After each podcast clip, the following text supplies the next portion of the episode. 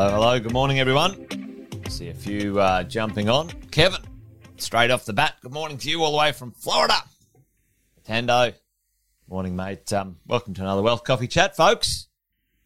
Good to see a bunch of you on right now. As always, good stuff.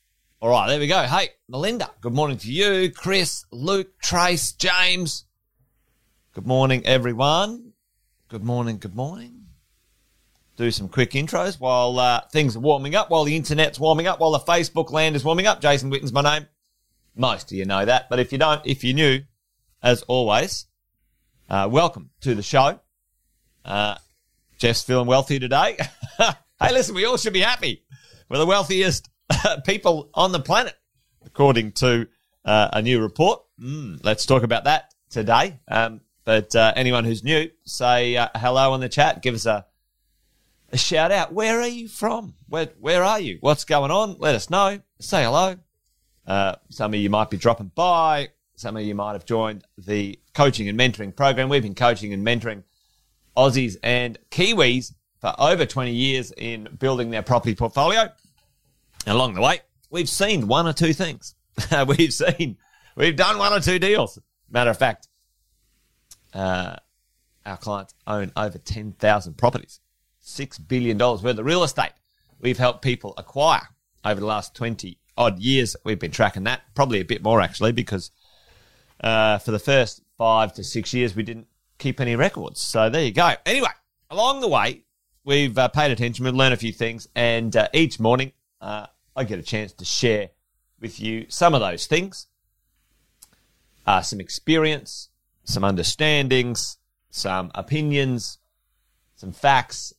So all of us as property investors can make sure make sure we go the distance because this thing's a marathon, not a sprint, folks. Uh, most of you know that I've got a couple of sayings. One of them is that one marathon, not a sprint. The other is to buy well and never sell. Uh, residential property investing is a long-term game, a long-term game, and certainly for many property investors, the media uh, is a terrible source of information uh, and inspiration.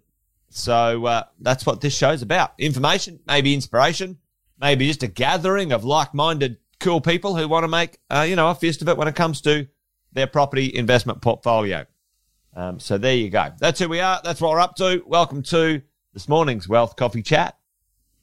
How are you feeling out there? Are you feeling like the wealthiest people in the world? Australians are the world's richest people, according to, according to this Credit Suisse report, folks.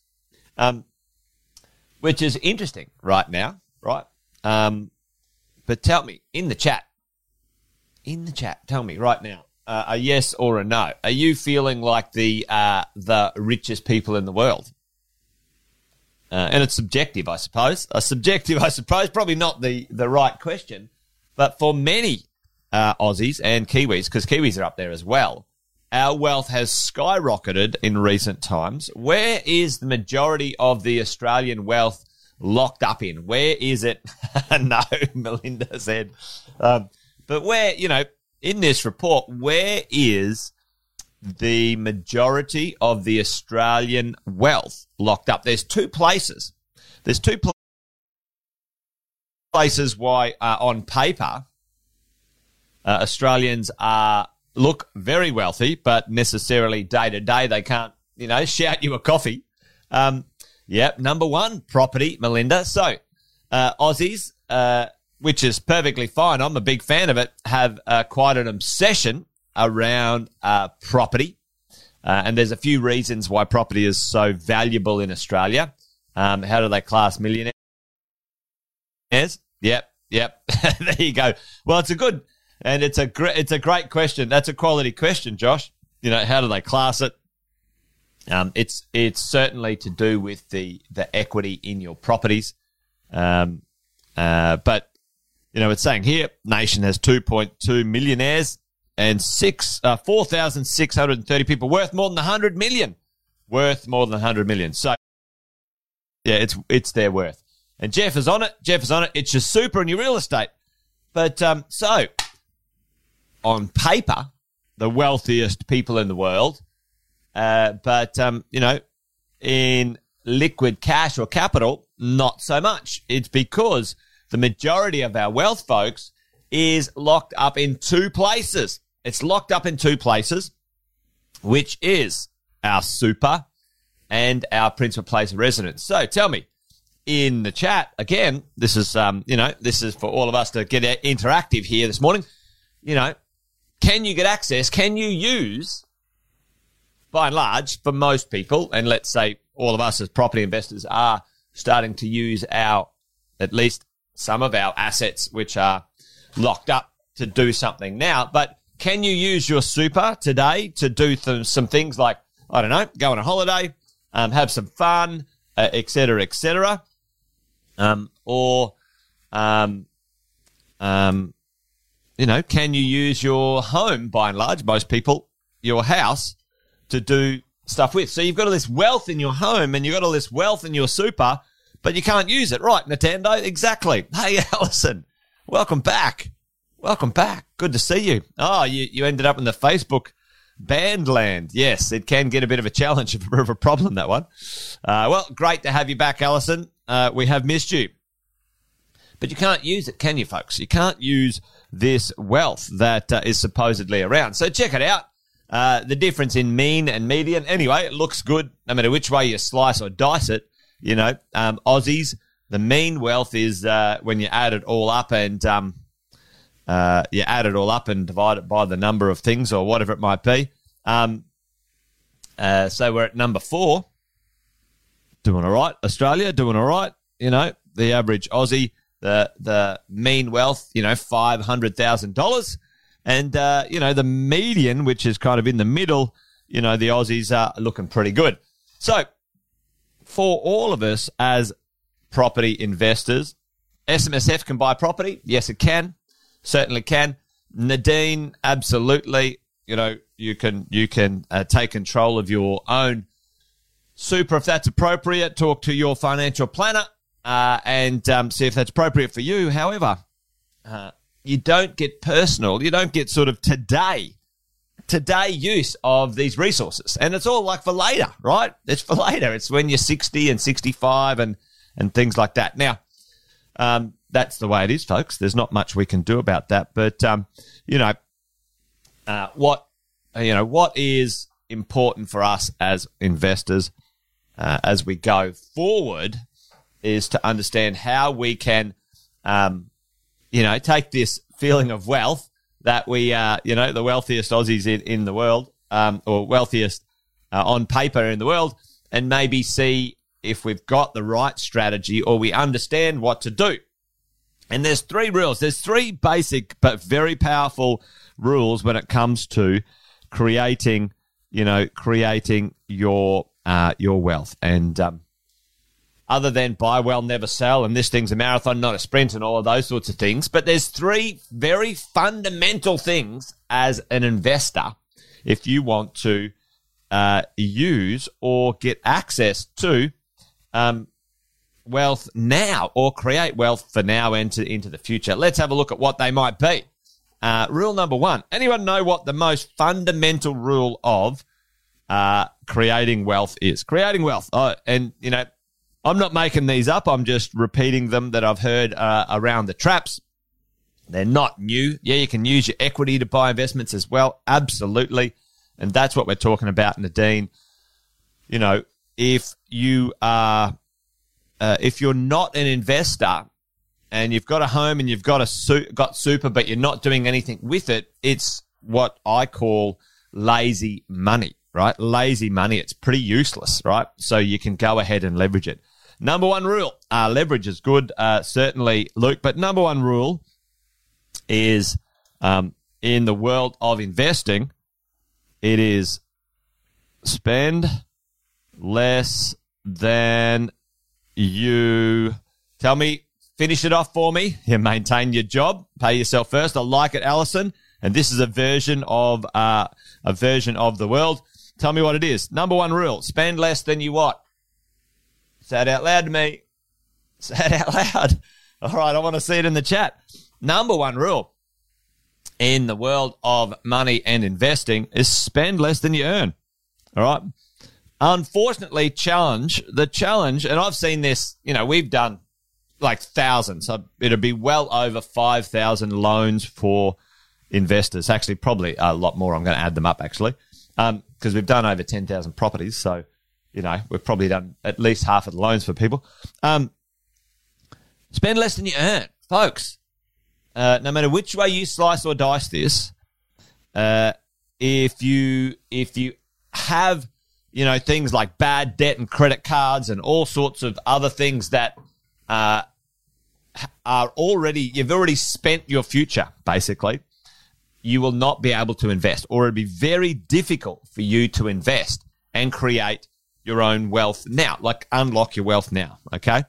Um, as you go along right? Um, and uh, away we go.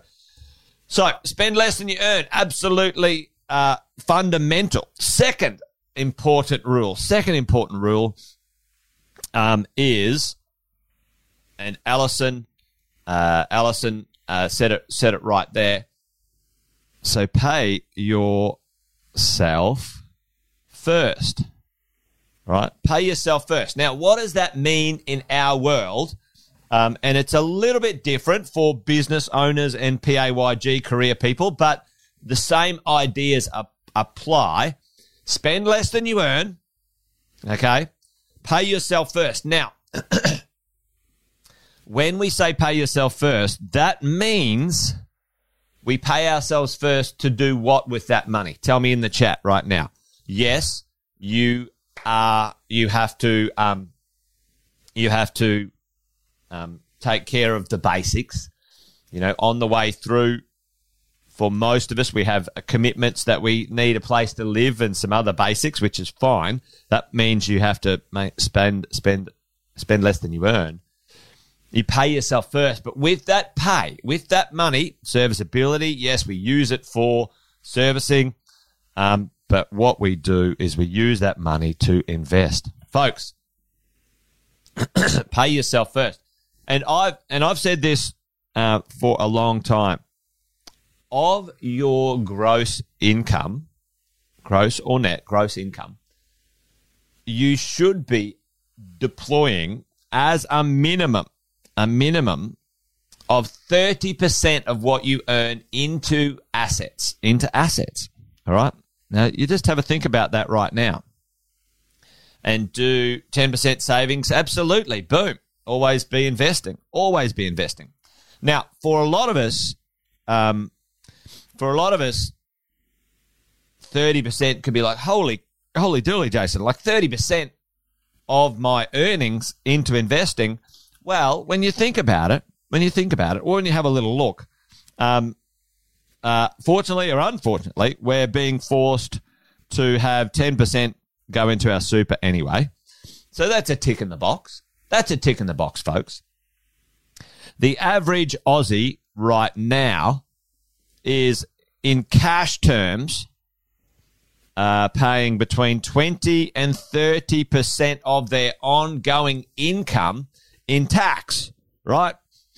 And so for many of us, and, and we do this all the time, you guys know this because you're, you're property investors, we get the right properties, we can reduce that down, you know, to 10% or 5% um, as we go along. So it's not necessarily directly 30% straight off the top, but sometimes we do it through leverage and lending and buying other assets that mean as a net outcome, a result for us as investors, that 30%, um, that 30% becomes pretty powerful compounding over time. Um, and, uh, that's, you know, that is for all of us something we must continue, must, um, must have a look. And the last but not least, wealth rule is so important so important. We all know that wealth is a long term game. Buy well, never sell. This thing's a marathon, not a sprint. It is about the long term and it's about consistency. All right. spend less than you earn. Make sure you invest. Pay yourself first. Invest what um, what you need to, and then make sure you stick with it over time because the compounding outcome is pretty significant, right, folks? And and um, you know, you guys have seen this one before. Uh, let's go over have a and have a look at um, at uh, you know the idea. Let's say we're starting out with uh, an owner occupier property. We go right. You know, I want to create hundred thousand dollars worth of passive income, uh, and I want to create some wealth. Right. If you own this property, and um, you know you let it go for thirty years, you know at the end of the day, um, you know, what might it be worth? You get some equity, you know, you pay it off, whatever it is. That's fantastic. Nothing wrong with that. If you have a look up at the top here, you know, this is your owner occupier property in, uh, in 15 years time. That's still a pretty nice amount of equity. Again, again, folks, you can't use that equity because it's your own occupier. Well, you, you can use the equity, but you can't create, um, cash flow out of it if you don't use the equity. So lazy money. So what do we do? You guys know this. We deploy it into assets.